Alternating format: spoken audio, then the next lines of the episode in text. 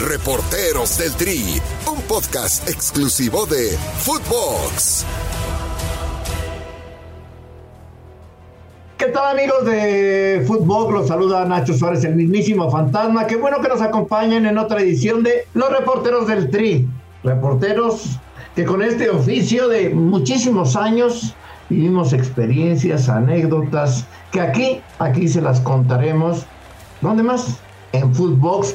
Hoy tengo el privilegio de nueva cuenta de saludar a don Fernando Schwartz. Fernando, qué gusto saludarte. ¿Qué tal, Fantasma? Un placer saludarte. Saludos, André. Bueno, pues aquí para seguir comentando incidencias, incidentes que han pasado a lo largo de tantos años en la cobertura del TRI y pues ya veremos qué tema es el que nos trae sola a la mesa. Don André Marín, qué gusto saludarte también.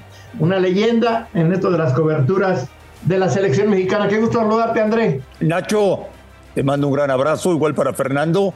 Saludos para todos. Me quedé pensando ahorita que no hemos dicho cuánto tiempo estuvo el fantasma cubriendo a la selección. se los, creo que se los he hecho en, otras este, en otras funciones. Mi, mi cobertura con la selección comenzó en la Copa América de 1993 en Ecuador. Y hoy en la mesa les voy a poner un tema que también le, pareció también interesante a la producción y que seguramente tendremos muchas vivencias y muchas historias. Hoy contaremos las que, por supuesto, se pueden contar. Las vivencias que hemos tenido, ya sea con los invitados de las televisoras que a vez nos, nos acompañaron, o vivencias con otros colegas a lo largo de esta cobertura que tiene muchos, muchos años. Entonces, empezamos con don Fernando Schwartz. Fer. Caray, es este, ahora sí que sacar el archivo de las memorias. Bueno, la primera que me tocó fue con Carlos Reynoso, yo tenía 18 años, él llega, para cubrir el Mundial de Argentina 78. Evidentemente a mí me bajaron del Mundial por llevar a Carlos Reynoso y un día en la oficina, Carlos, que es un gran amigo en esta altura de la vida, pero que cuando era jugador y estaba por retirarse, realmente su carácter era muy complicado, un día en la oficina escribió lo que tenía que escribir y me dijo, llévate esto para que me lo imprimas. Y mi respuesta fue, ya no estás en el América, aquí cada quien hace lo suyo. era, era difícil, difícil, difícil. Eh, Carlos Reynoso. Ahorita les cuento otra de Carlos Reynoso. Andrés Marín. Como anécdota, que nunca voy a olvidar, el día que yo me casé, unos meses antes, le mandé por cortesía a César Luis Menotti a Buenos Aires la invitación.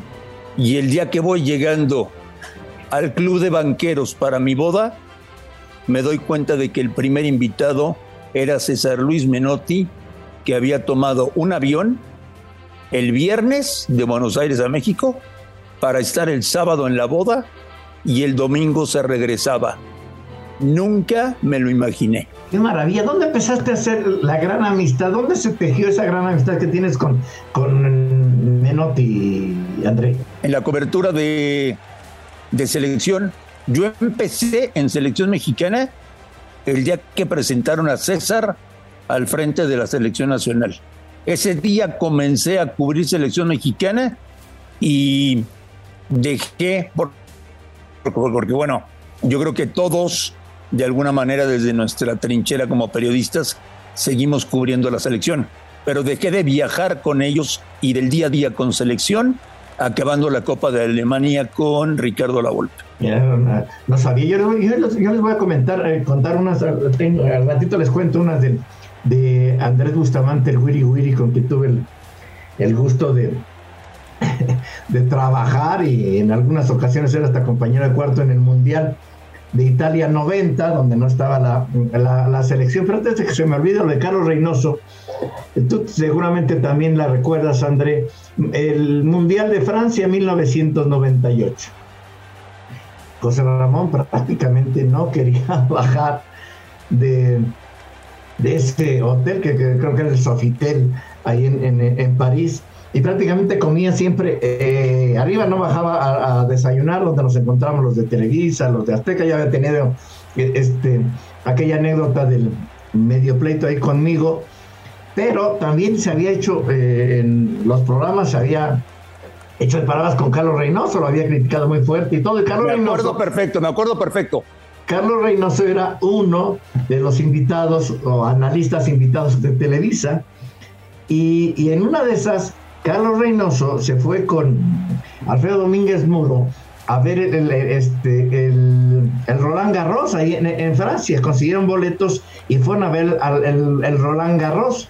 Y, José Ramón no sé qué le decía, que ya podía bajar, ya no había nadie. Y entonces bajaba, este, bajaba de su habitación, llegaba a la conserjería para pedir, pues no, sé si el taxi o la, camioneta que los llevaba al, al ILC. ¿Y cuál sería su mala suerte? Que, que, bajó José Ramón, estaba ahí eh, ojeando algún, algún periódico y lo ve Carlos Reynoso, cuando, que venía del Roland Garros, lo ve frente a la conserjería y se le va como león enjaulado, lo agarra por la espalda, le quita los lentes, los avienta y dice, ahora sí, chaparrito, estamos del mismo tamaño y no traes lentes. No pasó más. Sí, seguramente le dio el soponcio a, a, a pero pero fue una de las, de las cosas que, que viví de esos pleitos que no se te van a olvidar jamás en Francia 98. Bueno, a mí me pasó algo que escuché y que es muy curioso en la eliminatoria rumbo al Mundial donde México estaba comprometido para llegar a Sudáfrica y que llegó el Vasco Aguirre al rescate. Cuauhtémoc Blanco ardía por ganas de jugar el partido contra Jamaica.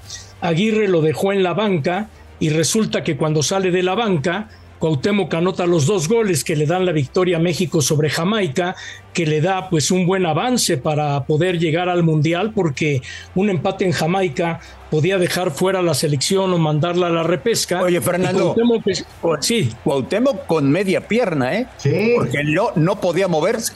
Sí, claro, él venía apenas saliendo de aquella fractura que tuvo, tuvo algunos problemas también con esa fractura que tuvo en aquella eliminatoria con Enrique Mesa y bueno, para no hacer el cuento largo, antes del partido Cuauhtémoc todo molesto porque Aguirre no lo iba a alinear, se acercó y me dijo, ¿cómo ves mi Fer? Este técnico cara de perro Sharpey no me va a poner hoy. oye, André, y las vivencias que tú tuviste con el hooligan antes de que yo cuente la mía. Porque esperar al hooligan en el último día de, los protagonistas del, mundial era todo un suceso. A mí me tocó, pues de los primeros en 90. A ver, ¿qué nos cuentas de, de, aquellas etapas del Willy Willy? ¿Viviste alguna? Sí, todas. Eh, además de que eh, todos deseábamos, porque la gente a veces no lo cree, que el Mundial ya terminara y poder volver a casa, sabíamos que el último día del Mundial era la presentación del hooligan, era un espectáculo. Todo mundo podría pensar, Nacho, que Andrés Bustamante llevaba 20 personas de equipo. No. Entre maquillistas, asistentes, vestuaristas, etcétera, etcétera. Andrés viajaba con una persona con una sola persona que le ayudaba. Y así sacó todo el genio que hasta hoy sigue siendo inolvidable para la televisión mexicana. A, mí me tocó vivir algo muy especial con, eh, con Andrés Bustamante después del Mundial de Italia. Al final del Mundial de, de, Italia fue mi primer Mundial. Yo estaba ahí medio colado ahí con, en medición porque fui este eh, porque yo fui acreditado por el, por el financiero pero trabajé en las noches en, aquellos protagonistas del 90 y al último nos hicimos una, una sinergia padre con con André, este, con Andrés Bustamante, que además es un tipo cultísimo. Tú no piensas que va a estar bromeando todo el tiempo. No, mi madre es un hombre muy culto, que leía mucho, que este, que sus tiempos libres, este, eh, eh, siempre tenía algún libro eh, que en la noche también, y entonces dijo, oiga, yo voy a, yo quiero ir a, eh, a Rumania, a Hungría, este, este a, lugares así, ¿quién, ¿quién se lanza conmigo? Y dije, puta, pues ¿quién, a lo mejor no vuelvo a venir a Europa, dije, pues yo. Y después de que me llevó ahí a Rumania, donde supe que, que Budapest era, lo, dividía el río, uno era Buda y otro era, era la ciudad vieja y la ciudad nueva. Dijo, mañana, mañana, fantasma, ya te voy a llevar ahora sí al lado occidental. Vamos a ir a Saint-Tropez. Y nos fuimos en tren.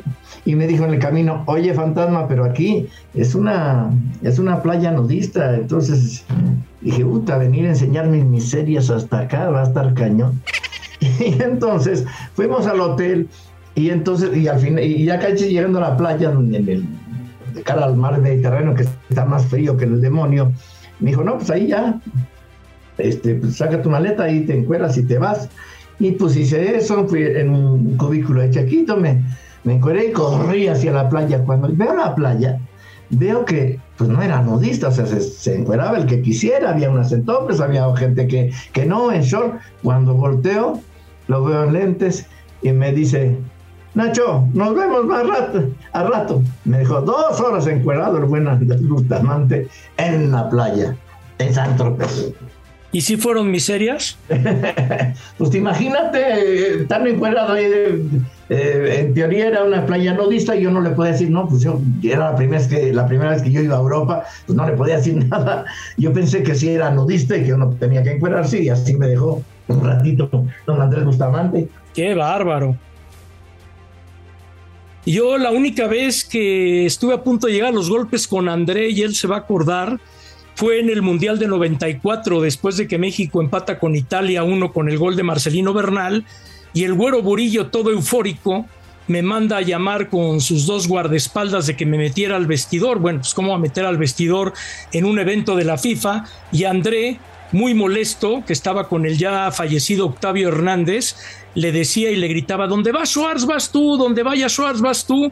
Y hubo un momento que me desesperé agarré mi saco y sí le di con el saco a André en la cara y se me vino encima, ¿te acuerdas? De acuerdo, perfecto. En los vestidores, ¿no? En ese, en ese largo túnel del estadio donde México fue eliminado. Estadio donde, si no me equivoco, Fernando, en Nueva York, en Nueva Jersey. No, este fue en Washington, André, en el Robert ¿Ah, fue en Washington? Ah. El, México-Italia que empataron a uno. Sí, me acuerdo perfecto. Sí, que me acuerdo, Murillo enloqueció. Quería que entrara yo al vestidor y bueno, tú también enloqueciste. Sí, inmadureces, Fernando. Hoy somos compañeros y nos llevamos de poca madre. Bueno, son cosas que hay que platicar porque son cosas que al fin y al cabo pasaron en el camino y, y ya quedan dentro del anecdotario, no pasan absolutamente nada. No, pero era cuando sí te, se peleaba uno por la nota y buscaba eh, buscaban darle al auditorio pues la mejor cobertura, la mejor entrevista, que, no la tuviera el, de la eh, tienda de enfrente. Y hoy, pues ahora son socios comerciales, ahora todo, todo está peladito y, en la boca. Y en esa lucha que teníamos, eh, seguramente convivieron con invitados. Me, me tocó prácticamente ser compañero mucho tiempo de, Tita, ¿tiene alguna vivencia con uno de, alguno de los invitados a, los programas con los que tuvieran que, compartir o de partir cosas? Pues a mí me pasó con Eugenio Derbez de que por andar de bocón de que iba al Mundial de 94, pues lo divulgué y resulta que por haberlo divulgado, Anabel Ferreira traía tremenda lucha de egos con él y subieron a Anabel bajaron Eugenio y Eugenio pues me reclamó con todas las de la ley, aunque a final de cuentas no llegó a mayores y a la fecha continuamos siendo amigos, pero sí, sí me pasó eso con ese invitado, con el que después me tocó interactuar mucho con sus personajes en el Mundial de Francia 98 y la verdad, la neta es que a mí la comedia no se me da. Es que era, e, e, e, era complicado, ¿no? Porque tenías que, yo también tuve que participar mucho con, este, con Eugenio, tanto en el Mundial, eh, en el Mundial del 2002 en Corea y Japón, esas famosas traducciones que hacía con el, eh, con el Gus, que, lamentablemente ya no está eh, con nosotros, que era su guionista, su sensei, su gurú, le preparaba prácticamente todo, llevaba dos personas, él sí llevaba dos personas, maquillista, este, otro guionista, eh, alguien que le editaba, él sí llevaba, a diferencia de, de Andrés Bustamante, pues, pues que, prácticamente llevaba una maleta nada más, llevaba una maleta. Con Andrés Bustamante tuvimos también una vivencia muy, muy particular porque llevaba en una maleta de, viaje, ahí llevaba las pelucas, los maquillajes, los, este, los dientes, todo lo, todo, todo lo, con lo que se pudiera eh, disfrazar. E incluso el famoso Papas, que tú conoces bien, André Marín. Y claro. Edmundo Chávez, el Camché. Se ¿Cómo le consiguió eh, pólvora o fuegos artificiales en Italia? No sabemos. El chiste es de que se llevó unas unas palomas, unos cohetes, porque iba a ser algo del capitán Pelícoro, no me acuerdo cómo se llamaba ese personaje en Italia 90, y en uno de los retenes, al azar, le pidieron que abriera su maleta. Quizá lo olió algún perro y cuando lo abrieron y vieron que llevaba máscaras, maquillaje, pues en un momento le hicieron cara, se lo llevaron para un lado, pensaban que a la mejor miembro de alguna organización terrorista y porque llevaba porque llevaba pólvora. Afortunadamente, afortunadamente, pues llevamos las acreditaciones, les explicamos que era un actor y, bueno, la libramos, pero de, verdad esa maleta que, que, llevaba a Andrés Bustamante era todo, era su guionista, su vestuario y era todo. Increíble, ¿no? Sí, sí, sí, él, hacía prácticamente todo, todo, todo, todo, todo. Y, te digo, era, era, un tipo muy, muy culto en, en, en Italia, esos, pues, los tiempos libres que tenía, porque se los acaba a grabar mucho tiempo, este, iba a muchos eh, conciertos, iba a la ópera, eh, en fin, es un tipo que, que uno, uno pensaría que por su por el tipo de, humor que maneja, pues que está echando relajo, que habla doble sentido, ¿no? Todo lo contrario, Andrés. Increíble, increíble lo que, lo que pasó, lo que pasó con todo eso y en las vivencias que se tuvieron. Ahí me tocaron muchas anécdotas con Luis Hernández, con quien hice una gran amistad que aún conservamos a la fecha, y es que realmente era muy divertido estar con Luis Hernández en las concentraciones. Era el primerito que en la concentración de Francia 98, cada vez que salía yo al pueblo cercano, casi como su chacha, me encargaba su lista de súper. En donde había, en donde había Fernando, cerca del castillo, un pueblito muy bonito. Exacto. Y, solamente había un restaurante y se comía muy bien. Sí, había un restaurante de comida francesa muy buena en una casa, lo recuerdo, en un garage. Así es. Y había otro ¿En un garage? Eh, de comida árabe tipo shawarma, que esa le encantaba a los utileros que les lleváramos allá a la concentración porque ya estaban cansados de la comida francesa. Y a mí en Televisa me criticaron mucho en decirme que era yo servir con los jugadores, que eso no lo puede hacer un periodista, pero a final de cuentas cuando convives en un grupo te integras y a final de cuentas la línea delgada que existe entre la chamba de cada uno, pues cada uno la tiene que respetar al momento de tener que dar la información. Y, en, esa, en esa búsqueda, mi querido Fer, en, en, 98 también que me tocó estar muy de cerca, se mm, de analista a Tita, que como si como jugador es, era extraordinario, como persona, un pan de Dios, un tipazazo, Tita, y lo llevamos porque eh, decíamos, sabíamos que él tenía mucho acercamiento con la selección de Brasil, que lo respetaban mucho, que, hablaba con todos, y entonces lo llevamos prácticamente como anzuelo, como anzuelo para que nos dieran entrevistas y lo recibían y lo abrazaban, incluso lo dejaban entrar a la concentración en algunos casos porque era muy, muy amigo de, de, Zagalo, lo recibía muy bien este Bebeto y eso nos abría la puerta. Muchas veces, no sé, me imagino que en Azteca también lo hicieron, que, utilizaban jugadores así como ancla para que les abrieran las puertas y nos concedieran, y concedieran entrevistas los jugadores. Eran otros tiempos donde sí había, podías este, ir y chacalear al jugador que iba saliendo a los entrenamientos. No era tan, tan, tan sofisticado ahora que te ponen a dos o tres en, la, en una rueda de prensa y ahí, ahí toda la perrada le preguntan nada más a ellos. Sí, era muy diferente anteriormente, lo habíamos dicho en otros capítulos, el trato con el jugador era directo. A mí me tocó también con Jorge Campos en el Mundial de Francia 98. Un día no bajó a una entrevista por hacerse el gracioso, como acostumbra, siendo un buen tipo. Y al día siguiente me dijo, ahora sí estoy listo para la entrevista. Y para mis pulgas yo le respondí, no te preocupes, tengo otros 22 con quienes trabajar. Oye, del, Nacho, del tema del Tita, mucha gente lo recuerda con el León, pero pocos lo recuerdan con que fue un crack y un figurón en el fútbol de Italia y en, selección brasileña, ¿eh?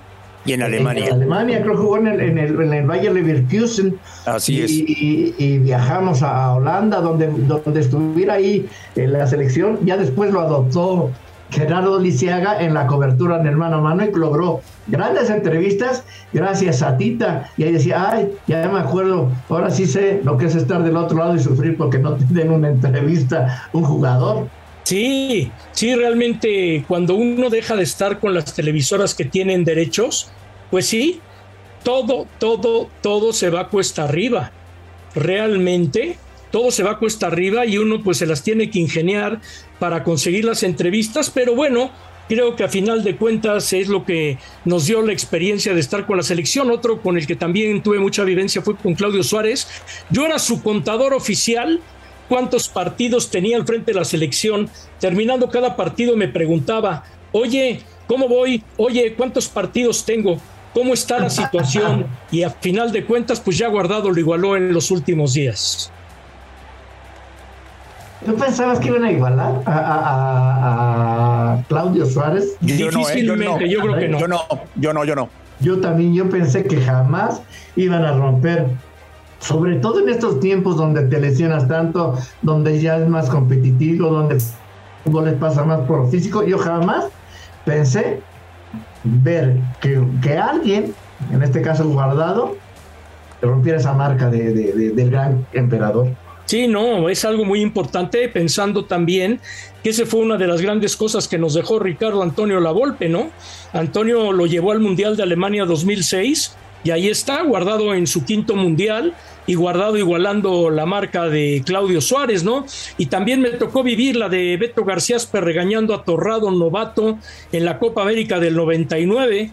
Les tocó de compañeros de cuarto y me lo platicó tal cual Torrado. La primera noche, García le dijo: Yo soy el capitán, yo digo a qué hora se apaga la luz, yo digo a qué hora se prende la televisión, yo digo a qué hora se sale del cuarto. Y Torrado, que es de carácter, pues me lo dejaron totalmente intimidado en esa concentración con la mayor. Ah, y, bueno, y sobre todo la cara que, tiene el Beto García, que sí es duro, y, pero también Torrado tenía su carácter, ¿no, Fer? André. Sí, cómo no. Gerardo que terminó siendo un crack. A mí me encantaría recordar, Fernando, que lo de Torrado fue un invento de Manolo Lapuente. Gerardo Torrado no había debutado en primera división y Manolo le vio tan buenas condiciones que sin haber debutado en primera división, lo llevó a jugar con selección mayor a una Copa América. Sí, él venía, él venía de Nigeria 99 junto con Rafa Márquez y de ahí de Nigeria 99 fue donde se los jaló para Copa América 99 y de ahí a la Confederaciones del 99 en un año que fue terrible para ti y para mí, André, porque ese año estuvimos en Hong Kong por ahí de febrero. Así fue, en Hong Kong. Y luego la gira de Copa América. La gira de Copa América fue terrible porque estuvimos en la Copa Corea 99. Correcto. De ahí la Copa América 99 en Iguazú y de ahí la Copa Confederaciones en México. Así fue. No, manches, tuvieron un montón de millas, se pudieron ir de vacaciones con la familia seguramente muchos meses. ¿Cuántas millas acumularon? No, fueron como tres meses fuera de casa, ¿no, Fernando? Sí, aproximadamente fueron tres meses y la otra gira larga creo que tú la interrumpiste y regresaste un poquito a México. Fue la previa de Francia 98. Yo salí con la selección el día primero de mayo para Italia y regresé a México el 30 de junio después de que los eliminaron con la selección de Alemania. Así fue. Y en, y en esas coberturas, Fer, André, ¿cuál fue la entrevista más complicada que tuvieron. Si no fue con el, con el trip, porque después ya cuando se iba el trip, pues, hacíamos otra, o, cubríamos otros lados, o la que más recuerdan o la que más los, marcó? Pues tal vez para André y para mí la más difícil fue agarrar a Samaranch en Corea. Sí. Estaba ahí el Comité Olímpico y pues buscamos, buscamos ambos este, agarrar allá a Samaranch porque siempre alternamente pues te encontrabas con algún personaje dentro de estas giras de la selección y entrevistas difíciles, pues yo creo que pues, el día que Stoichkov primero me pintó un violín y después me dio la entrevista, y cuando terminé la entrevista, David Feitelson y Nieto se acercaron y me dijeron, no seas gacho, se nos acabó la batería de la cámara, nos prestan una y le prestamos la batería de la cámara para que Faitelson lo entrevistara para TV Azteca previo al enfrentamiento con México allá en New Jersey. Oye, pero ¿por qué te pintó un violín? ¿Porque, porque eras mexicano? ¿Porque no te querías No, porque Cristo, Cristo era un desmadre, esa es la verdad. Y cuando llegamos al hotel de concentración, no había GPS, te tenías que ir con el map pues que imprimías. Y la selección de Bulgaria se fue lejos y lo que le sigue. Y cuando estábamos filmando el arribo del camión a la concentración, el que venía chofereando era Stoichkov. Y como era Stoichkov, pues rápido le puso unos violincitos ahí, pero después muy amablemente nos dio la entrevista a los dos. ¿A, ti te hicieron algo así, André? Ah, broncas todas las que te puedas imaginar, pero la más grave, la que tuve con Fernando, lo demás no. No, hasta André y yo llevábamos buena convivencia. Alguna vez nos fuimos caminando con Bielsa por Chicago, previo a viajar rumbo a la Copa Corea del 99, nos faltó agregar Chicago. Bielsa supone que no, que no le gusta mucho convivir con la prensa, ¿no? Bielsa bajó del autobús cuando llegaron en la mañana temprano. André y yo estábamos ahí y ya cuando se fue la prensa argentina, Marcelo nos llamó a los dos y nos dijo, vénganse a caminar con nosotros y platicamos. Y caminamos con él como cinco kilómetros, André. Sí, Raro que Bielsa quisiera platicar. ¿eh? ¿Y, cómo, era la intimidad de, Bielsa ahí en una caminata? Muy cuate, Bielsa. No, Bielsa era muy cuate. Lo que pasa es que yo hice buena relación con él en, el, en caso mío, porque cuando estuve en el América con Emilio Díaz Barroso, pues estuve muy cercano a él. Y aquel día que nos agarró André y a mí, pues llevaba doble tiro la caminata se la pidió pasándonos videos para su videoteca. Así fue. Y, miren que tenía una videoteca increíble. A mí me tocó cuando estaba en el Atlas eh, coordinar, porque la gente del Atlas le, pidió a la gente de Televisa, a, Francisca Saavedra, que le consiguiera eh, videos en Londres. Francisca Saavedra era la, eh, era, era la directora de corresponsales internacionales, no sé cuál sería el, cargo de la gran Francisca Saavedra, ¿no, Fernando? Sí, ella estaba ahí, era la encargada de la oficina. Y sí, Bielsa siempre pedía muchos casetes, pero ese día la verdad nos trató muy bien. Y curiosamente la entrevista me la dio a las 12 de la noche escondidos en el gimnasio del hotel. ¿Por qué? Para que no se diera la cuenta la prensa argentina, supongo. Sí, porque traía pleito con ellos y en esa concentración de Argentina, el que mejor nos trataba André y a mí era uno, que se llama Javier y se apellida Zanetti. Correcto. Ah, que, que por cierto cubrirá con televisión. Bueno, ahora tu DN vendrá otra vez. Zanetti que que yo no sabía, eh, hice un podcast eh, recientemente en fútbol y conté la historia. Él era, él, su padre fue albañil y él antes, cuando se probó ahí al inicio de, con Independiente y, talleres, le ayudaba como albañil a, su padre.